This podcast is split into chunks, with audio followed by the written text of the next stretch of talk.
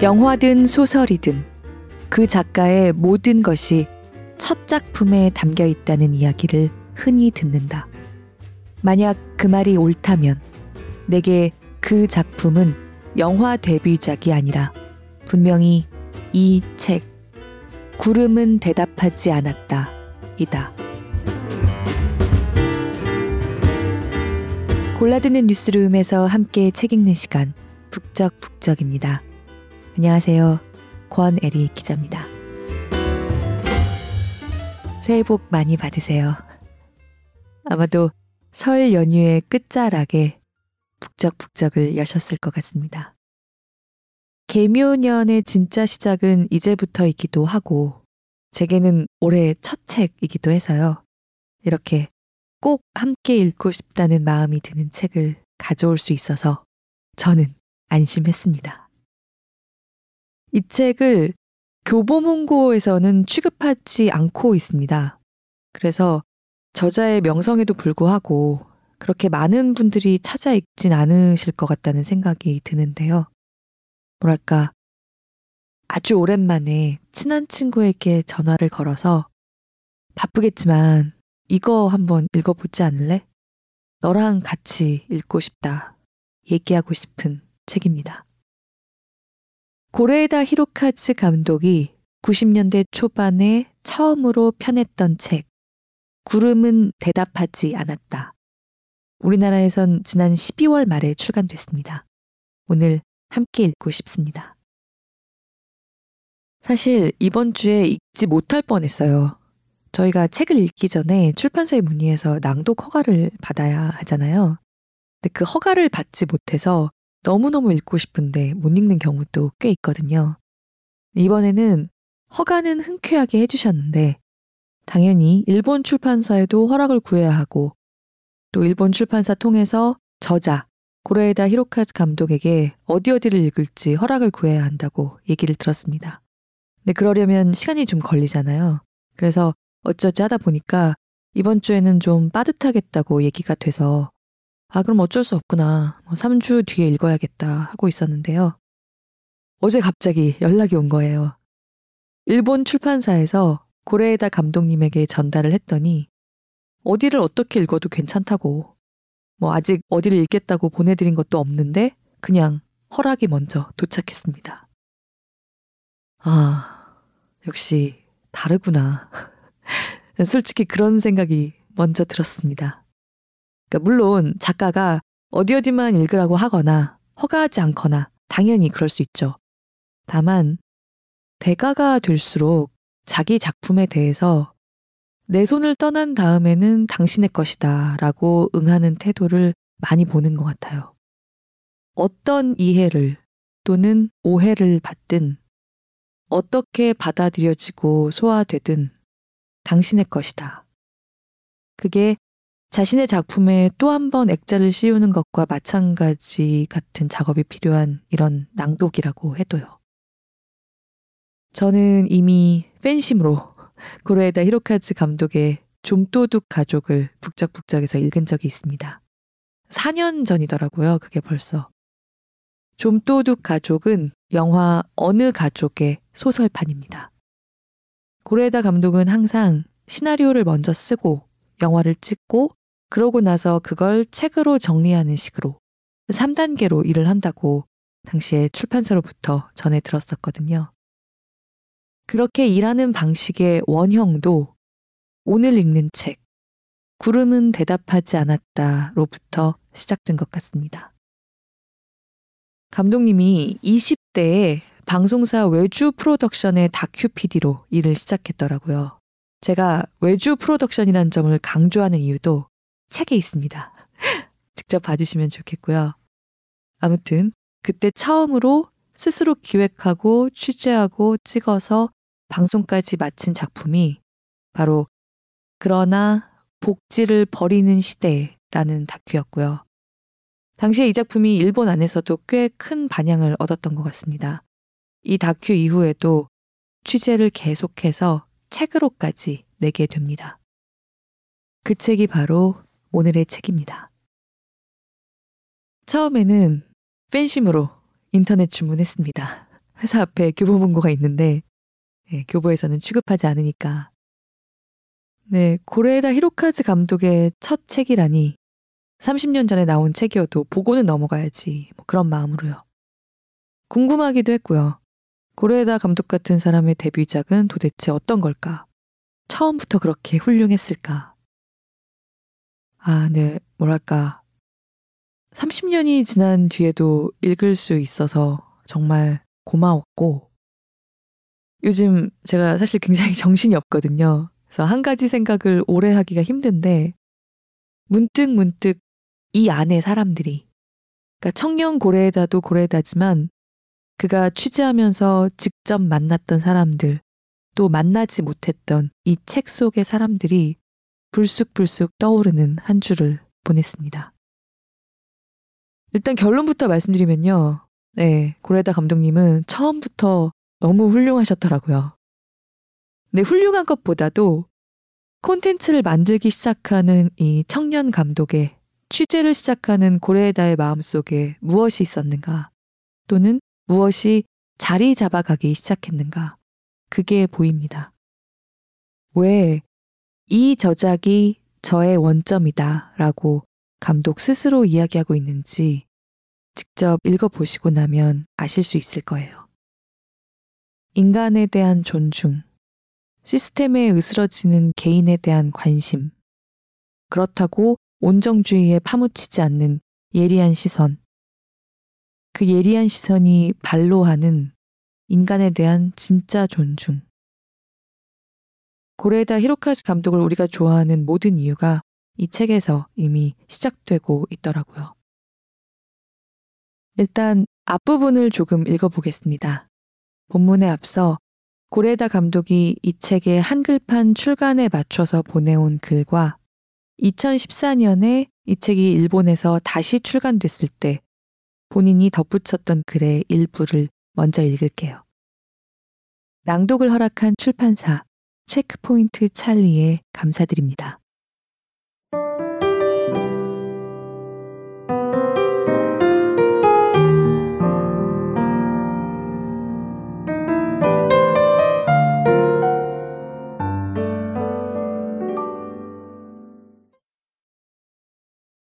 이 저작은 저의 원점입니다.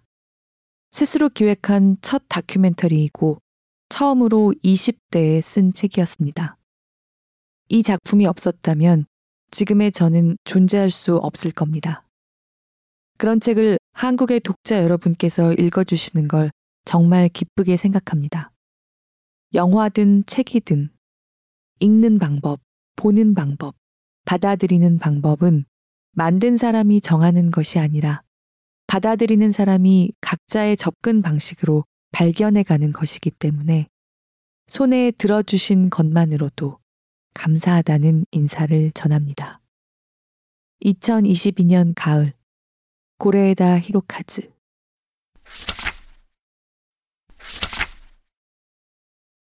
이미 이 세상에 존재하지 않는 야마노우치 도요노리라는 한 인간을 취재하는 과정에서 나는 꼭 그의 부인과 인터뷰를 하고 싶었다. 물론 남편을 잃은 슬픈 심정을 말해달라고 카메라와 마이크를 들이댈 생각을 한 건 아니다. 복지 행정에 대한 야마노우치의 진지한 노력과 좌절을 그의 가장 가까운 곳에 있었던 아내의 시선으로 말해주기를 바랐던 것이다. 마치다의 자택으로 찾아가 현관 옆 다다미 방으로 안내받은 나는 취재의 취지 같은 것들을 자신 없이 더듬더듬 이야기했다. 이래서는 거절당해도 어쩔 수가 없겠구나. 이야기를 하면서도 스스로 반쯤 포기한 듯한 그런 한심한 상황이었다고 기억한다. 그런데도 부인의 입에서 나온 말은 내 예상과 달랐다. 저한테는 남편의 죽음이 전적으로 개인적인 일이지만 그의 입장을 생각하면 그 죽음에는 공공적인 의미도 있을 거라고 생각해요. 그걸 생각하면 복지에 쏟은 남편의 노력을 제가 말해주기를 남편도 바랄 것 같아요. 그녀는 바로 앞에 시선을 떨어뜨린 채 그래도 단호한 의지로 나의 취재를 받아들여 주었다. 그것이 모든 일의 시작이었다. 그때 그녀가 입에 담아 내게 취재할 근거로 제시해 준 공공이라는 말을 그로부터 20년 넘게 지난 지금도 계속해서 생각하고 있다. 방송국 밖에서 프로그램 제작에 관계한다는 것. 이는 공공의 의미를 찾아내는 계기가 된 취재이자 만남이었다. 사람은 혼자서 살아갈 수 없는 이상 그 삶의 일부는 항상 공공적인 것이고 개인은 그 공공에 열린 채 존재한다.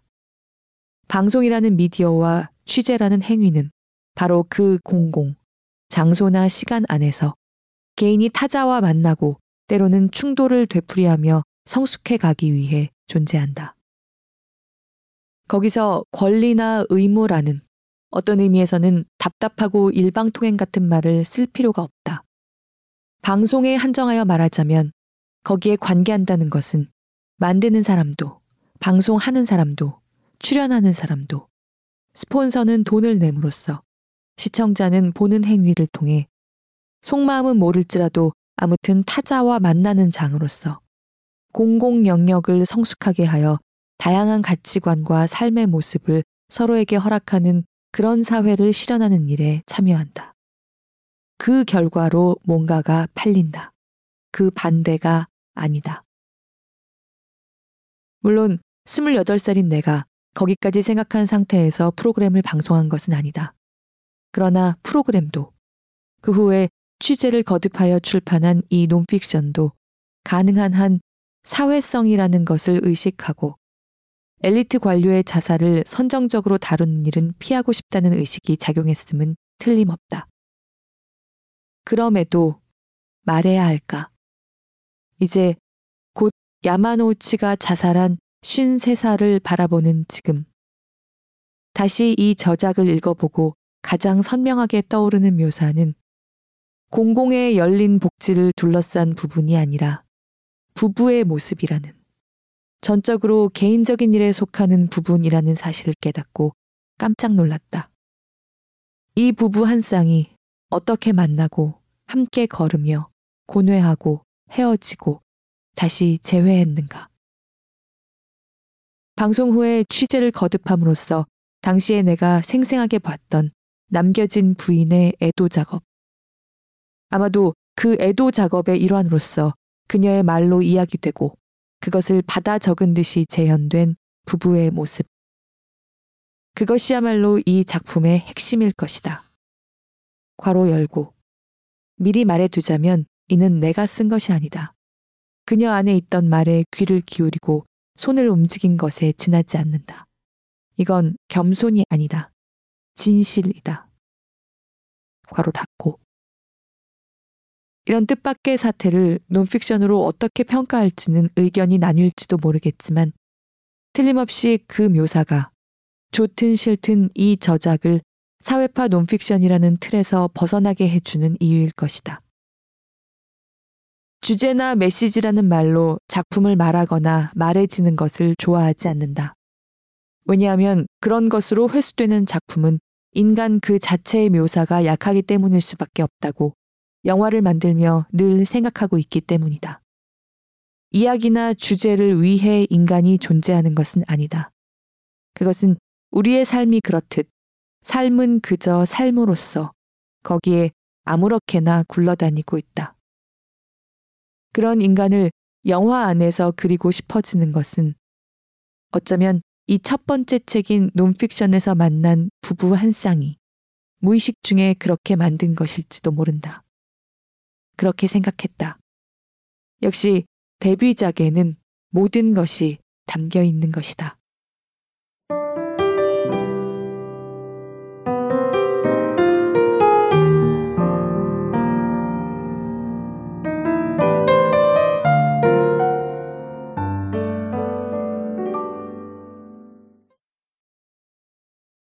고레에다 히로카즈 감독이 이때부터 이미 훌륭했음을 방증하는 건요.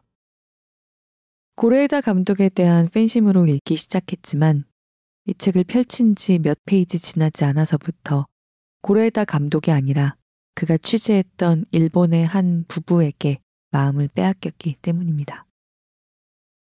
남편은 고레에다 감독이 취재를 시작한 시점에 이미 고인이고 아내는 아마 지금쯤 살아있다면 막 81살이 된 할머니일 거예요. 아마 평생 가야 알 수도 알아야 할 필요도 없다고 생각하고 지나쳤을지 모를 어느 잊혀진 사람들의 삶과 목소리가 나지막하게 들려오는데 마음을 모아서 귀를 기울이게 됩니다. 고레에다 PD가 당시 취재하기 시작한 건 1990년 12월에 일어난 어느 공무원의 자살이었습니다. 취재와 편집을 거쳐서 다큐가 방송된 게 91년 3월이니까 감독이 묘사하고 있는 이 아내와의 첫 만남은 아마 그녀가 남편을 보내고 장지에서 돌아온 지 며칠 지나지도 않았을 때일 겁니다. 우리로 따지면 환경부에 해당하는 부처의 넘버 3, 장관 차관 바로 다음인 기획조정국장이 장관의 어떤 중요한 출장을 수행하지 않고 잠적했다가 집으로 돌아와서 스스로 목숨을 끊은 겁니다. 배경을 좀 말씀드려야 될 것 같아요. 미나마타병이라고 들어보셨을 겁니다. 일본의 고도 성장기, 경제 부흥기에 나타났던 대표적인 공해병입니다. 일본 구마모토현의 미나마타란 동네에 지소라는 화학비료 회사의 공장이 있었는데요. 이 공장에서 흘려보내는 폐수에 수은이 굉장히 많이 들어 있었습니다. 그 폐수가 바다로 흘러들어서 어패류가 심각하게 오염됐고요. 미나마타 사람들에게 치명적인 병이 발생하기 시작했습니다. 수은을 그냥 물로 떠서 마신 거나 뭐 마찬가지 상황이었으니까요. 아마 지금처럼 수산물 유통이 반나절만 해도 멀리까지 잘 되는 시대였다고 하면 미나마타병이 아니라 그냥 일본병 또는 일본 한국병이 됐을지도 모릅니다. 팔다리가 마비되고 귀가 안 들리고 정신착란을 일으키고요. 발병한 지 한 달이 채 못 돼서 죽은 사람들도 많습니다. 이게 지소의 공장 때문인 것 같다는 건 50년대에 이미 얘기가 나오기 시작했습니다. 하지만 지소나 일본 재계나 정부나 이 사실을 은폐하고 어용학자들을 동원해서 10년 넘게 지소 공장의 문제가 아니라는 식으로 계속 원인을, 상황을 호도해요. 그동안에도 사람들은 계속 죽어나갔고요. 그러다가 1968년에 처음으로 지소 공장에 의한 공해병이라는 걸 정부가 인정합니다. 근데 어떻게 보면 문제는 그때부터 더 복잡해졌습니다. 보상을 해야 하느냐, 뭐 해야 하면 얼마나 해야 하느냐, 누구에게까지 해야 하느냐, 쟤는 꾀병 아니냐, 뭐 미남마타 사람들은 이걸로 먹고 산다, 물고 늘어진다, 이것 때문에 경제가 발전을 못한다. 미나마타 병은요, 사실 그 병의 끔찍함도 끔찍함이지만 지금까지도 미나마타 사람들에 대한 차별과 질시가 엄청났다는 점에서 사회학적으로도 일본에서 연구가 많이 된 사건입니다.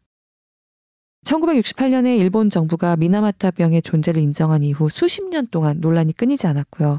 정책적으로도 계속 엎치락 뒤치락이 있었던 사건이에요.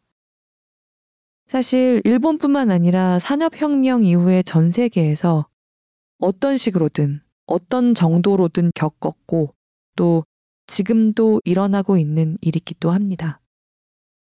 미나마타 병을 2011년 동일본 대지진으로 이름만 바꿔도 별로 어색하게 들릴지 않을 거예요.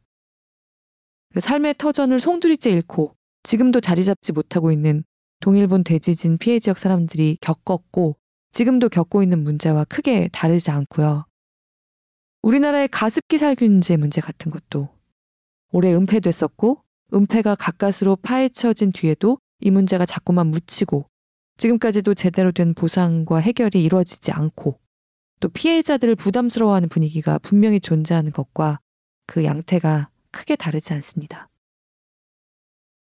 네, 이 책의 공무원 야마노우치 도요노리는 당시 일본 환경청에서 미나마타 주민들이 제대로 된 보상이라도 해달라, 뭐 조속히 문제를 해결해달라 이렇게 요구할 때 기다려달라는 말만 앞장서서 되풀이하던 사람이었습니다.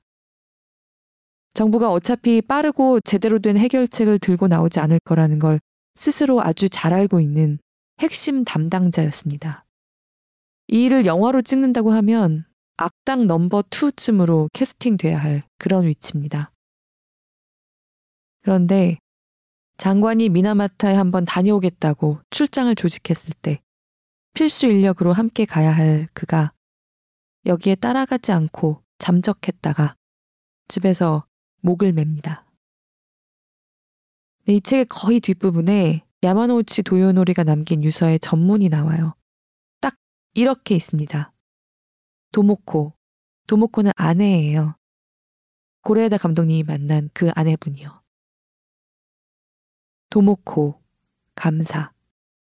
두 딸, 지카코, 미카코. 이렇게 되어 미안하다.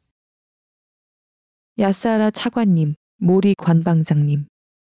뭐라 사죄의 말씀을 드려야 할지 모르겠습니다만 여러분께도 엄청난 누만 끼치고 역시 이 책에 나오지만 당시 대서특필됐던 이 사람의 자살을 다룬 기사들에는 아내와 두 딸에게 남긴 감사 그리고 미안 이 부분만 보도됐습니다. 자기 대신 장관을 따라서 미나마타 출장에 같이 가야 했던 차관과 자기 바로 밑에 관방장에게 남긴 사죄의 말씀을 드려야겠다. 이 부분은 보도가 되지 않았어요. 기자들은 당시 일본 환경청을 취재했을 테고 환경청에서 차관과 관방장에게 남긴 부분은 얘기하지 않았던 거죠. 별 말이 아닌 것 같지만 당시 그의 자살을 둘러싸고 미나마타병을 다루는 정부의 자세나 상황에 대해서 이야기가 더 확대될 수 있는 부분들은 차단하고자 했을 테고 개인의 과로로 인한 스트레스로 사인을 좀 일단락시키는 그런 분위기가 있었다고 합니다. 모든 걸 떠나서 어떤 이유에서건 가족들을 남겨놓고 스스로 목숨을 끊으면서 유서를 이렇게만 남겨놓고 가는 아버지. 어떻게 봐도 최악인 것 같습니다. 하지만 이 책을 처음부터 찬찬히 읽어 나가다가 이 유서에 다다르면요. 이 책을 펼쳐보기 전까지 이름 한번 들어보지 못했던 이 사람의 이 짧은 유서 때문에 목이 매는 걸 주체할 수가 없습니다. 미나마타의 희생자들과 가족들이 일본 정부를 바라볼 때 그 맨 앞에 앞장서서 국가와 산업의 미필적 고의로 너희의 삶이 이렇게 망가진 걸 책임지지 못하겠다는 요지의 말을 되풀이했던 사람. 그러니까 이 사람이 악당이라고 하면 우리 모두 마음이 편할 거예요. 하지만 고래에다가 사후에 추적해본 그의 삶은 어떻게 보아도 그렇게 재단할 수가 없는 것이었습니다. 우리와 일본이 사회 구조나 상황이 굉장히 비슷하죠. 그래서 굳이 설명을 더 하지 않아도 그냥 보기만 해도 알 수 있는 것들이 있잖아요. 네, 야마노우치 도요노리는 우리로 따지자면 행정고시에 그해 2등으로 합격해서 평생 출세가 보장된 사람이었습니다. 사실. 우리로 따지면 기재부 같은 데 들어가서 출세 가도를 달려야 했을 것 같은 사람이 처음부터 복지행정에 몸을 담았고요. 천직을 만난 것 같다고 의욕적으로 일했고 일본의 그 개념이 제대로 존재하지도 않았던 시절에 복지 정책의 이상을 구현하기 위해서 헌신적으로 노력하기도 했습니다. 그러다가 어떻게 제대로 된 환경 정책을 펼치기 위해서 앞장서서 힘써야 할 부처의 넘버 3까지 올라가서 야마노우치 도요노리는 미나마타의 희생자들에게 기다려달라고 반복하는 얼굴이 됐을까요? 그 사이에 도대체 무슨 일들이 있었고 왜 이 책의 제목에는 구름이 들어가 있을까요? 왜 야마노우치는 잠적했다가 집으로 돌아와서 목을 맸을까요? 좀 전에 읽었던 부친만에서 고레에다 감독은 이 작품은 내가 쓴 게 아니다. 그 아내 도모코의 말에 귀를 기울이고 손을 움직인 것에 지나지 않는다고 이야기하고 있죠.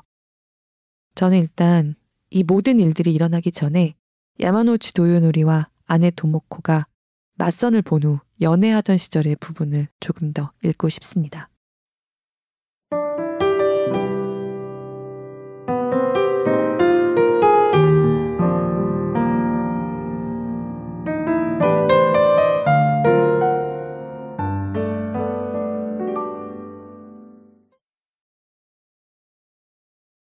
야마노우치는 이 논고가 실론이며 어디까지나 사견이라고 밝힌 다음 공해의 가해자 기업과 행정청의 책임을 엄격하게 언급했다. 무엇보다 행정청을 공해 사건의 당사자로 지정하고 오염의 원인 규명을 의무화하는 제도를 입법화해야 한다는 지적은 행정 담당관의 발언인 만큼 무게가 있다. 야마노우치가 여기서 특수한 환경오염 사건이라고 했을 때 그의 머릿속에는 틀림없이 미나마타병이 있었을 것이다. 그 공해 환자의 구제와 공해의 원인 규명에 대해 이만큼 열렬하게 말했던 사람이 22년 후에는 정반대 입장에서 미나마타병에 대한 국가의 행정 책임을 부정한다. 그때 야마노우치 내부에서 어떤 변화가 일어났을까? 그는 22년 전에 자신이 쓴 이 글을 떠올리지 않았을까? 야마노우치가 공액과에 배속되어 기본법 제정에 주력하고 있던 1966년의 새밑이 가까이 다가온 12월 26일. 야마노우치는 후생성의 상사 니아 데스로로부터 히비아로 호출되었고 그곳에서 어떤 여성의 사진을 보게 되었다. 사진은 두 장이었다. 한 장은 기모노를 입은 모습으로 맞선 용으로 찍은 사진이었다. 또 한 장은 그 여성이 강아지와 놀고 있는 사진이었다. 예쁘네요. 야마노우치는 이렇게 칭찬했다. 해가 가기 전에 한번 만나보지 않겠나? 니아가 권했다. 야마노우치는 설 지나고 나서가 좋겠다고 말했지만 결국 뜻을 굽히고 관청 종무식이 열리는 12월 28일 니아의 자택에서 그 여성과 만나기로 약속했다. 이튿날인 27일 야마노우치는 바쁘게 일하다가 짬을 내어 이발소를 찾으러 나갔다. 유라쿠초 쪽까지 걸어가 역 건물 안에서 간신히 찾아낸 이발소로 들어갔다. 비싼 이발소에 들어왔구나. 이렇게 생각하며 거울 앞에 앉아 내일 그 여성과 만나면 무슨 이야기를 할지 사진 속의 모습을 떠올렸다. 이런 거라면 오지 말았어야 했는데. 도모코는 다시 한번 생각했다. 히가시 쿠르메역에 이르러 시부야까지 가는 표를 사려고 했는데 지갑 안에 잔돈이 없었다. 난처해하고 있으니 야마노우치가 돈을 빌려주었다. 고맙습니다. 감사 인사를 하고 표를 사서 이케부크로행 전차를 탔다. 남자가 어디에 살고 있는지 아직 듣지 못했지만 조용히 따라오는 걸 보니 바래다 줄 참인가 하고 생각했다. 아무래도 이 사람은 맞선도 전혀 내켜하지 않는 것 같고 그렇다면 두 번 다시 만날 기회가 없을지도 모른다. 대단한 액수는 아니지만 돈을 빌린 것이 마음에 걸렸다. 돈을 그대로 돌려주면 실례일까? 역시 손수건이나 뭔가를 사서 감사 표시를 해야 하나? 이런 생각을 하는 사이에 두 사람은 시부야역에 도착했다. 개찰구를 나가자 야마노우치는 느닷없이 도모코에게 작별을 고했다. 그럼 이만. 도모코는 깜짝 놀랐다. 이미 밤도 늦었고 아무리 정식 맞선이 아니었다 하더라도 일단 선을 본다는 걸 의식하고 만났으므로 당연히 어딘가 차분한 데서 이야기를 나눈다거나 적어도 집까지 바래다 준다거나 할 줄 알았다. 그런데 느닷없이 그럼이라는 건 너무한 거 아닌가. 무엇보다 나는 아직 이 사람의 이름조차 제대로 모르는데. 화가 나기보다는 한심하다는 생각이 앞섰던 도모코는 그렇다고 데려다 달라고 할 수도 없어서 인사를 남기곤 씩씩하게 달려갔다. 그럼 안녕히 가세요. 산겐자야행 버스 불빛이 멀리 보였다. 도모코는 버스 정류장까지 뒤도 돌아보지 않고 달렸다. 연말에 누마즈의 부모 집으로 돌아간 뒤로는 이 맞선을 까맣게 잊어버렸다. 1967년 새해가 밝았다. 시무식이 다가와 하숙으로 돌아온 도모코는 우편함에 쌓여있던 연하장을 가져와 훑어보다가 낯선 글자를 보고 문득 손을 멈췄다. 연하장에 보낸 사람 난에는 야마노우치 도요노리라고 쓰여 있었다. 거칠의 말이라도 잘 썼다고는 할 수 없는 아주 독특한 글씨였다.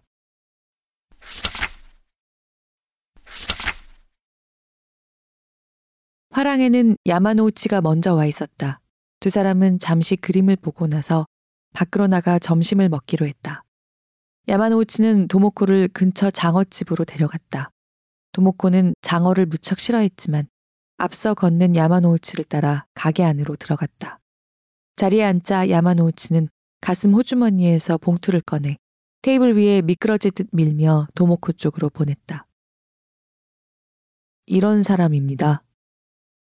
야마노우치가 말하며 고개를 숙였다.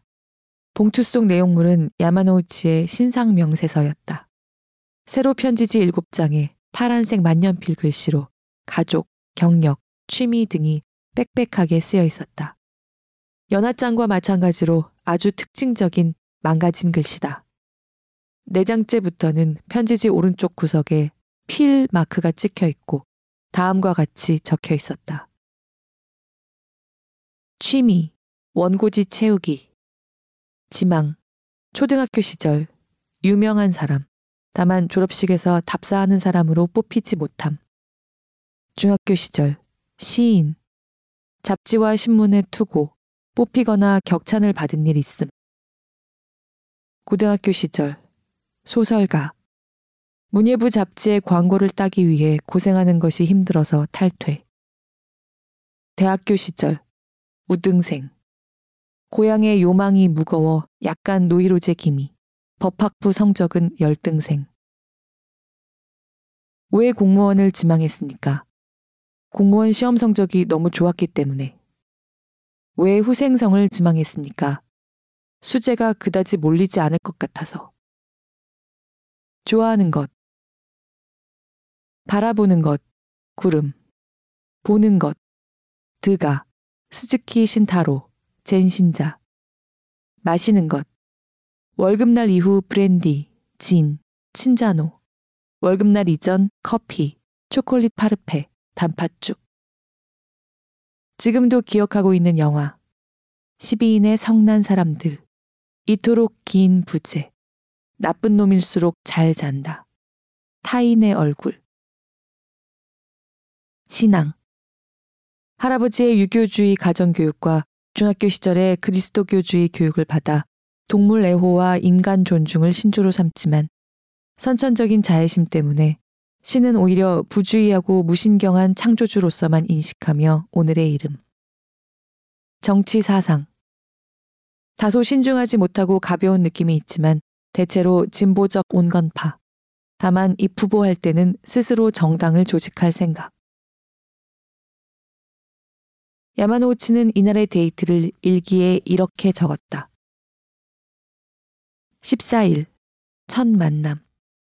정말 전날 밤은 잠들지 못하고 그런 보잘 것 없는 메모를 하거나 하며 3시 반까지 깨어 있었습니다. 니치도 화랑에서 만나기로 했는데 10분이나 늦게 와서 상당히 애가 탔습니다. 그림에 꽤나 조예가 깊은 여성이어서 어쩐지 두려운 생각을 하며 도쿄 시내를 헤매고 다녔습니다. 여성을 데리고 어떻게 걸어야 할지 몰라 정말이지 제정신이 아닌 겨울 산책이었습니다. 이야기를 하니 두려운 기분이 들어 당신이 영화를 보자는 말을 해주지 않았다면 어딘가에 선채 꼼짝하지 못했을지도 모릅니다. 두려운 마음이 든 이유는 지금도 잘 모르겠습니다. 여성, 게다가 젊은 여성과는 30분만 이야기하면 대체로 이유를 알 수 있다고 믿고 있었는데 당신의 사고방식에는 영문을 알 수 없는 그런데도 조금은 알 것 같기도 한 신기한 어둠이 있었습니다. 나 이상으로 염세적인 점이 있기도 해서 결국 나의 염세적인 사고를 구원해 줄 여성이 아닐까 생각하기도 했습니다. 이 상태로는 앞으로 만날 때마다 생각할 일이 늘어나 도저히 공해대책 기본법 같은 걸 따질 계제가 아닌 것 같아 우울합니다. 야마노우치가 근무하는 후생성도 히비아에서 가까웠기 때문에 두 사람은 점심시간에 같이 식사를 하고 화랑을 돌아다니는 데이트를 거듭했다. 그 무렵부터 야마노우치는 항상 일로 바빠 데이트 약속 장소에 서류나 원고지를 잔뜩 싼 보자기를 들고 왔다. 일이 끝난 뒤에 만나도 야마노치는 카페에 앉아 보자기를 풀고 도모코 앞에서 일을 계속했다. 도모코는 그런 야마노우치를 잠자코 지켜봤다. 가게 문이 닫히는 시간까지 그러고 있다가 그럼 하고 헤어졌다. 그런 이상한 데이트가 이어졌다. 어쩜 이리 멋없는 사람이란 말인가. 큰 보자기를 들고 걷는 야마노우치를 옆에서 보며 도모코는 생각했다. 그 무렵 야마노우치는 후생성 일에 몰두하고 있어 원고지를 향하는 일도 적어졌다. 시나 소설을 쓰는 생활에서 꽤나 멀어지고 만 것 같았다. 그러나 당시의 일기 첫 페이지에 1967년 1월 18일이라고 날짜가 적힌 시가 딱 한 편 남아있다. 시 제목은 당신을 만나면이다. 당신을 만나면 당신을 만나지 못하게 될 날이 두려워. 언제까지고 이야기하고 싶어져 괴롭다. 그리고 당신과 이야기하면 당신과의 따분할 만큼 긴 나날이 두려워. 이야기를 남겨두려고 괴롭다. 서른 살이 되어 처음으로 그리고 아마도 마지막으로 짓는 시. 열다섯 살때 다나함의 절반도 안 되는 시여서 미안하다. 몇 번째인가의 데이트 때였다. 평소처럼 화랑에서 그림을 본 두 사람은 카페로 들어갔다. 거기서 야마노우치는 아무렇지 않게 자신의 일을 언급하며 말했다. 나는 상급 공무원 시험을 봐서 2등으로 합격했소. 하지만 무슨 일이 있어도 복지 업무를 하고 싶어서 스스로 후생성을 골라 들어온 거요. 이런 이야기를 들었을 때 이상하게도 도모코에게는 자랑으로 들리지 않았다. 신념을 갖고 있는 사람이구나. 도모코는 순수하게 생각했다. 그때 이미 멋없고 서투른 야마노우치를 사랑하기 시작했는지도 모른다.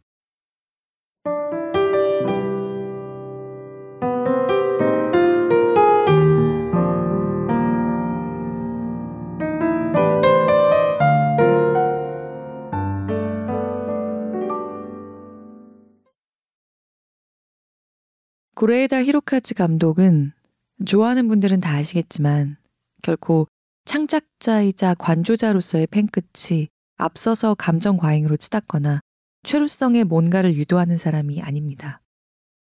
저는 고레에다 감독이 이 야마노치에게 마음을 빼앗기긴 했지만 그렇다고 그를 무턱대고 옹호하고 있다거나 개개인의 힘으로는 어쩔 수 없는 게 있는 거지 뭐 이런 무딘 태도를 취하고 있다고 느껴지지 않았습니다.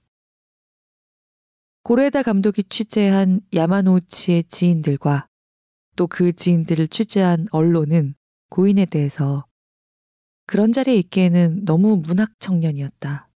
나이스한, 진지한, 학자 같은 사람이었다. 이런 식으로 객관적인 것처럼 평하기도 해요. 사회생활을 좀 해본 사람들이라면 대체로 아, 그랬구나. 이렇게 끄덕거리고 지나갈 수 있는 그런 틀리지는 않았다고 할 수 있는 말들.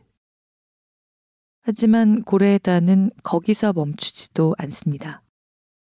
야마노우치 도요노리가 그냥 곤란한 일을 많이 처리해야 했던 고위 공무원이었을 뿐 아니라 일본이 그러나 복지를 버리던 시대에 복지 환경 책임자의 자리에 있었다는 걸.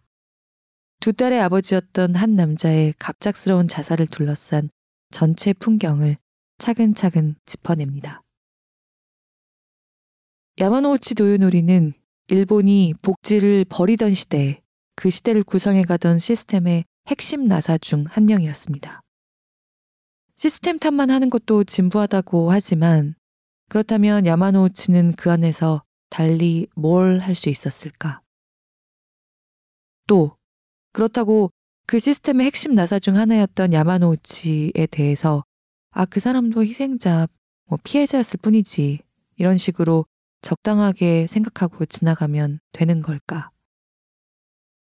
아무튼 그에게 무슨 일이 있었다 한들 그의 삶이 자살로 끝을 맺은 건 뭐랄까 참기 힘들 만큼 쓸쓸하고 온당치 않다는 생각이 듭니다.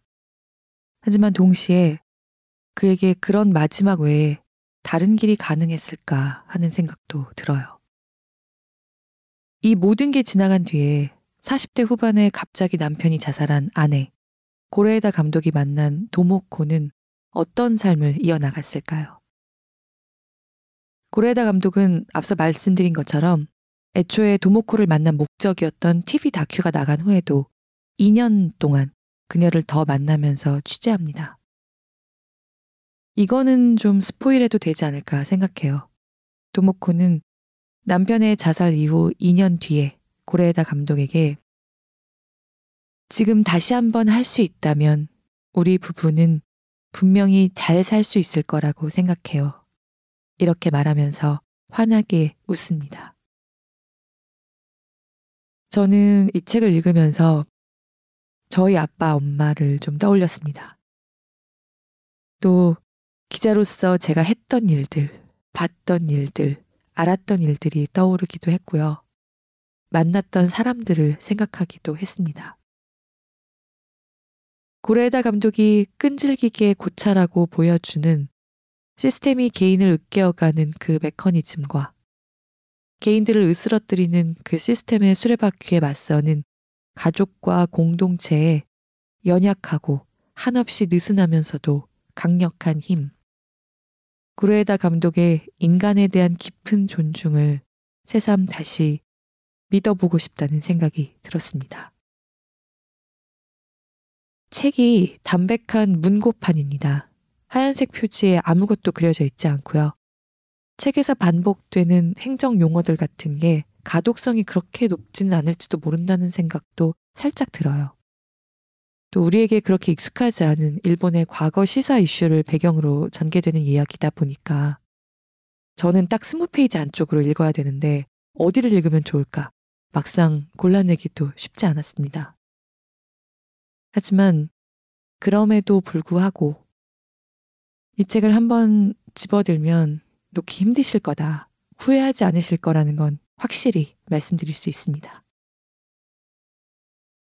어디를 마지막으로 골라 읽을까 많이 망설이다가 저는 역시 야마노우치 도요노리가 가장 행복하게 일했던 시절의 이야기를 읽고 마치고 싶다는 생각이 들었어요. 먼저 인사드리고요. 마저 읽고 마치겠습니다. 새해를 이렇게나 함께 읽고 싶은 책과 같이 열 수 있어서 참 기쁩니다. 북적북적과 함께 해주시는 여러분의 새해에 문득 책장을 접고 고개를 들어서 천장을 한 번씩 바라보는 순간들이 몇 번이나 찾아올 수 있기를 바랍니다. 제 새해도 그랬으면 좋겠습니다. 들어주시는 모든 분들 늘 깊이 감사드립니다. 새해에도 잘 부탁드려요.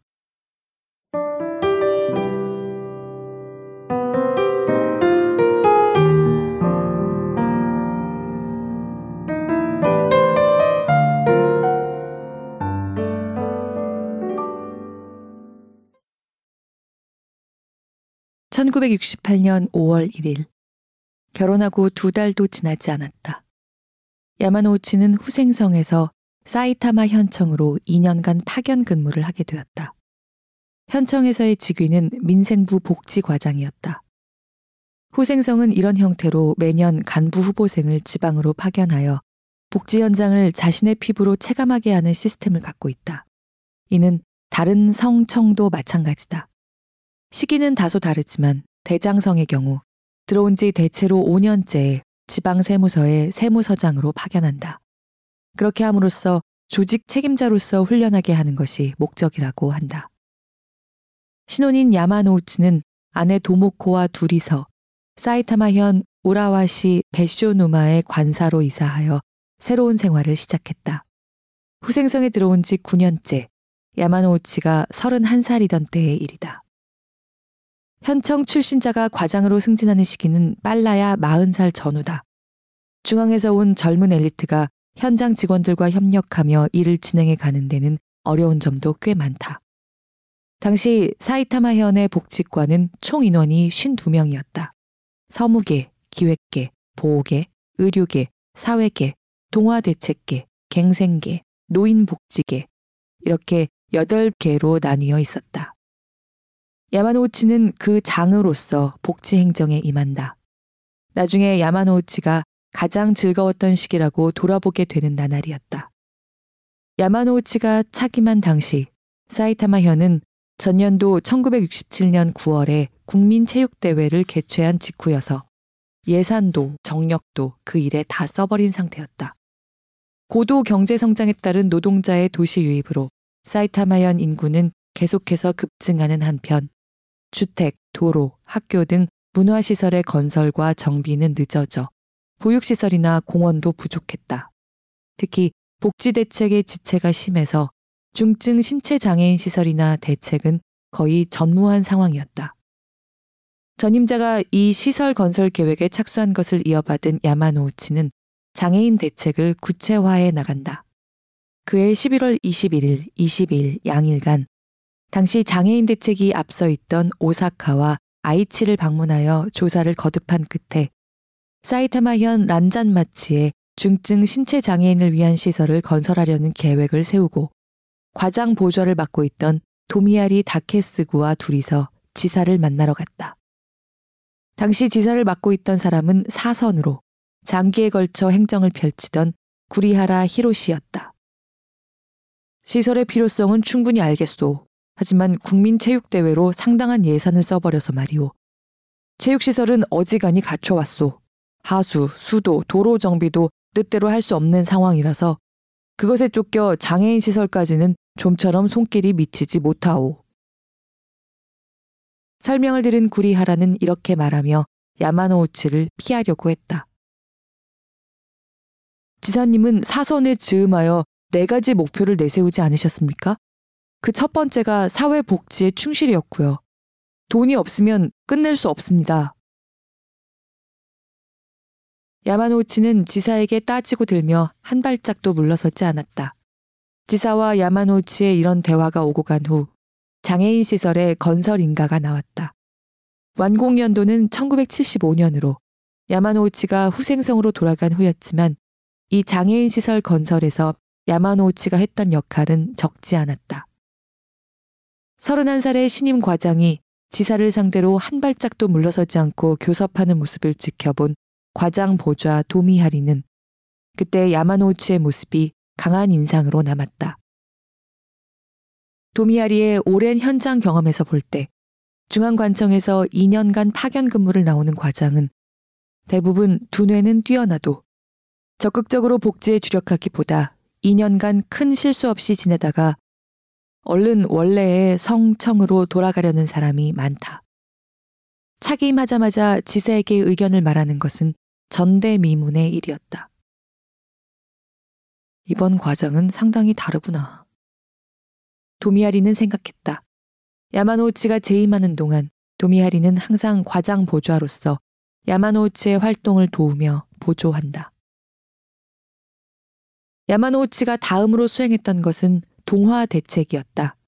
피차별 불악의 생활 환경 개선과 불악 사람들이 교육, 취직 등에서 받는 차별은 전쟁 전부터 큰 문제였음에도 국가와 지방자치체 모두 거의 방치한 채였다. 국가의 동화 대책 방침을 정한 동화 대책 심의회 답시는 1965년에 나왔지만 지방자치체에서는 긁어 부스럼은 만들지 마라 하는 풍조가 아직 주류였다. 그런데도 야마노우치는 당시 담당자가 4명도 안 되는 개에 지나지 않았던 부서를 동화 대책실로 독립시키자는 말을 꺼냈다. 냄새나는 것에 뚜껑을 덮어서는 안 됩니다. 그 자리만 눌러놓으면 된다는 식이 행정에서 가장 안 좋은 점입니다. 학대받은 사람들한테 기회를 줘서 뻗어나갈 사람은 점점 뻗어나가게 하지 않으면 안 됩니다. 야마노치는 회의에서 이런 발언도 했다. 그리고 피차별 불황 내 도로 정비 등에 쓸 예산을 확보하여 지역 개선 사업에 착수했다. 당시 사이타마현 불악 해방 운동의 중심적인 역할을 하고 있던 인물은 불악 해방 동맹의 노모토 부이치였다. 노모토는 몇 번이고 현청으로 찾아와 담당자와 경론을 벌였다. 그 냉엄한 태도를 두려워하여 도망치는 담당자가 많았던 가운데 1970년 10월 1일에 신설된 동화 대책실장에 취임한 야마노우치는 이 문제에 정면으로 대응했다. 사이타마에 부임했던 시절 어느 설날의 일이다. 도모코는 야마노우치를 따라 당시 오미야시 오나리초에 있던 노모토의 자택으로 새해 인사를 하러 갔다.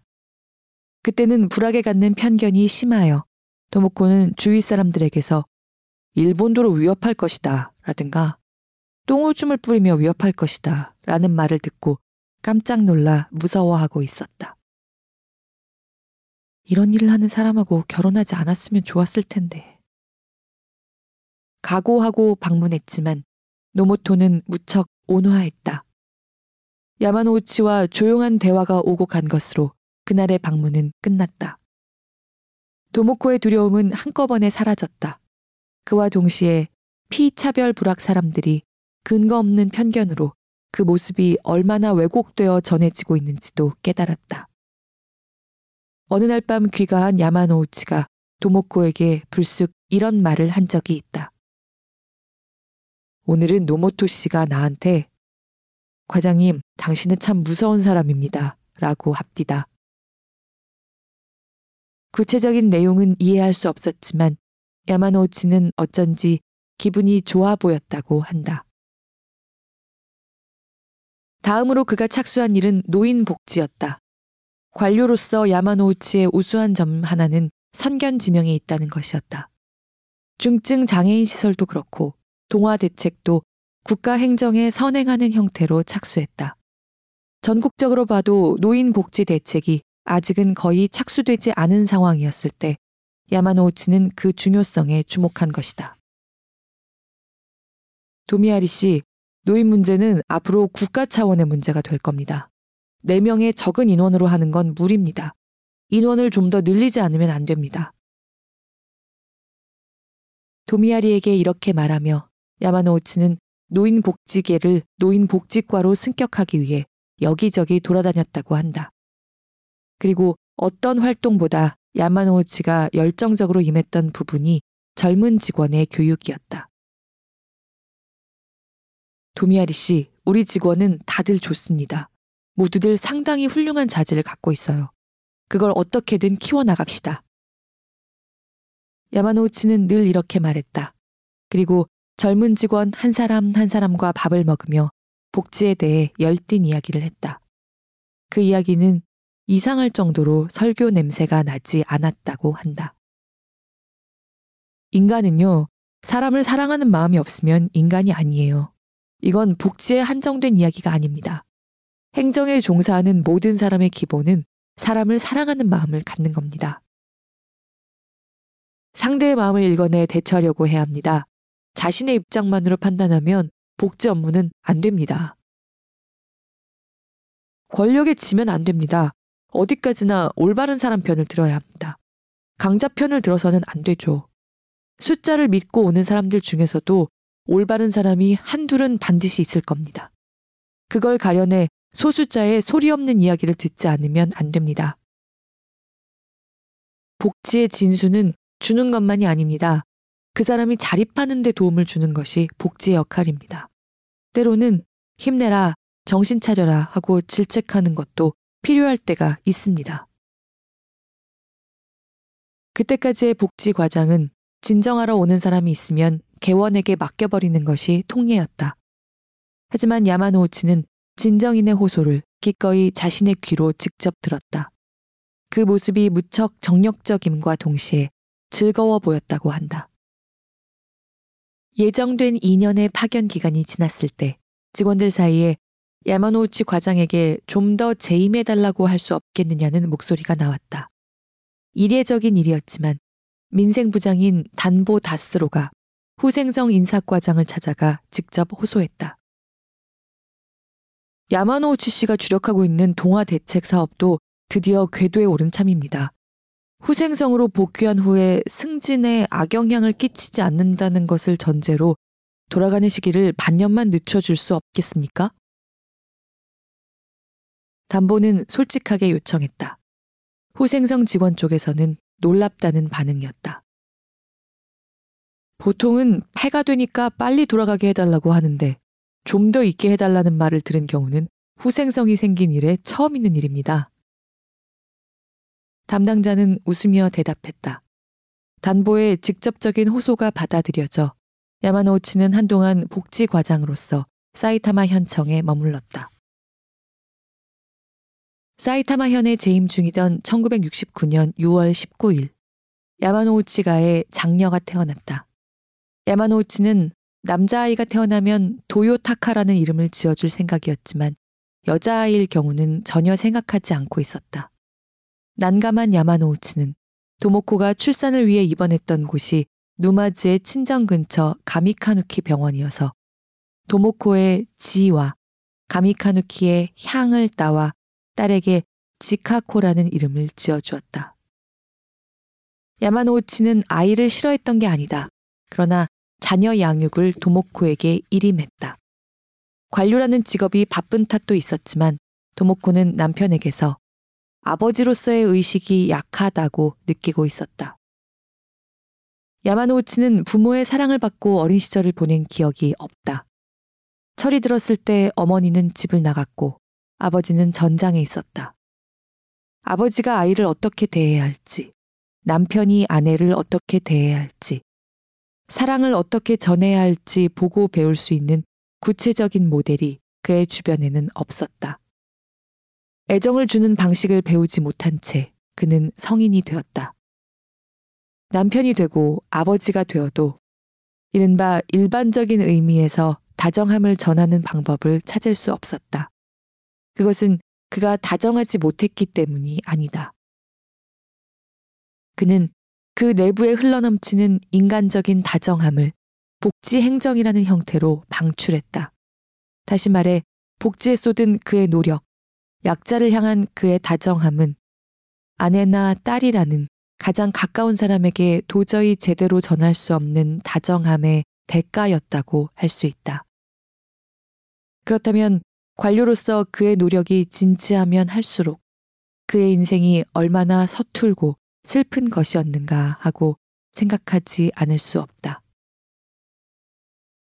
1971년 5월 1일 야마노우치는 후생성으로 돌아왔다. 결국 사이타마현 민생부 복지과장을 만 3년 동안 역임한 셈이다. 야마노우치가 후생성으로 돌아온 날 민생부에 야마노우치의 염원이었던 노인복지과가 설치되었다. 그가 3년간 보여준 행동과 발언은 도미하리를 비롯한 많은 직원들 마음에 오래 기억된다. 야마노우치가 후생성으로 돌아와 연금국 연금과에서 재출발한 1971년은 일본의 공해 행정의 획기적인 해였다. 1970년대 고도 경제 성장에 수반하여 일본 전국에서 다발한 공해는 사회적으로도 큰 관심을 불러일으켜 공해 반대 운동이 전에 없이 열을 올리고 있었다. 1970년 12월 말 이른바 공해 국회가 개최되어 14개의 공해 관련 법률이 가결되었다.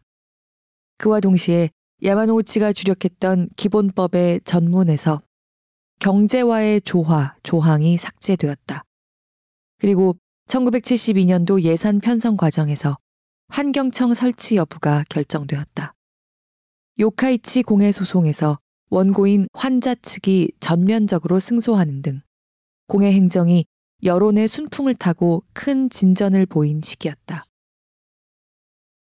1971년 7월 1일 야마노우치가 후생성으로 돌아온 지 두 달 만에 예산 39억 7천만 엔, 정원 502명으로 환경청이 발족했다.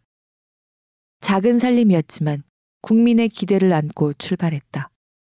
약 500명에 이르는 직원은 후생성에서 283명, 농림성에서 61명, 통상산업성에서 26명 등 12개 성청에서 끌어모은 사람들이었다.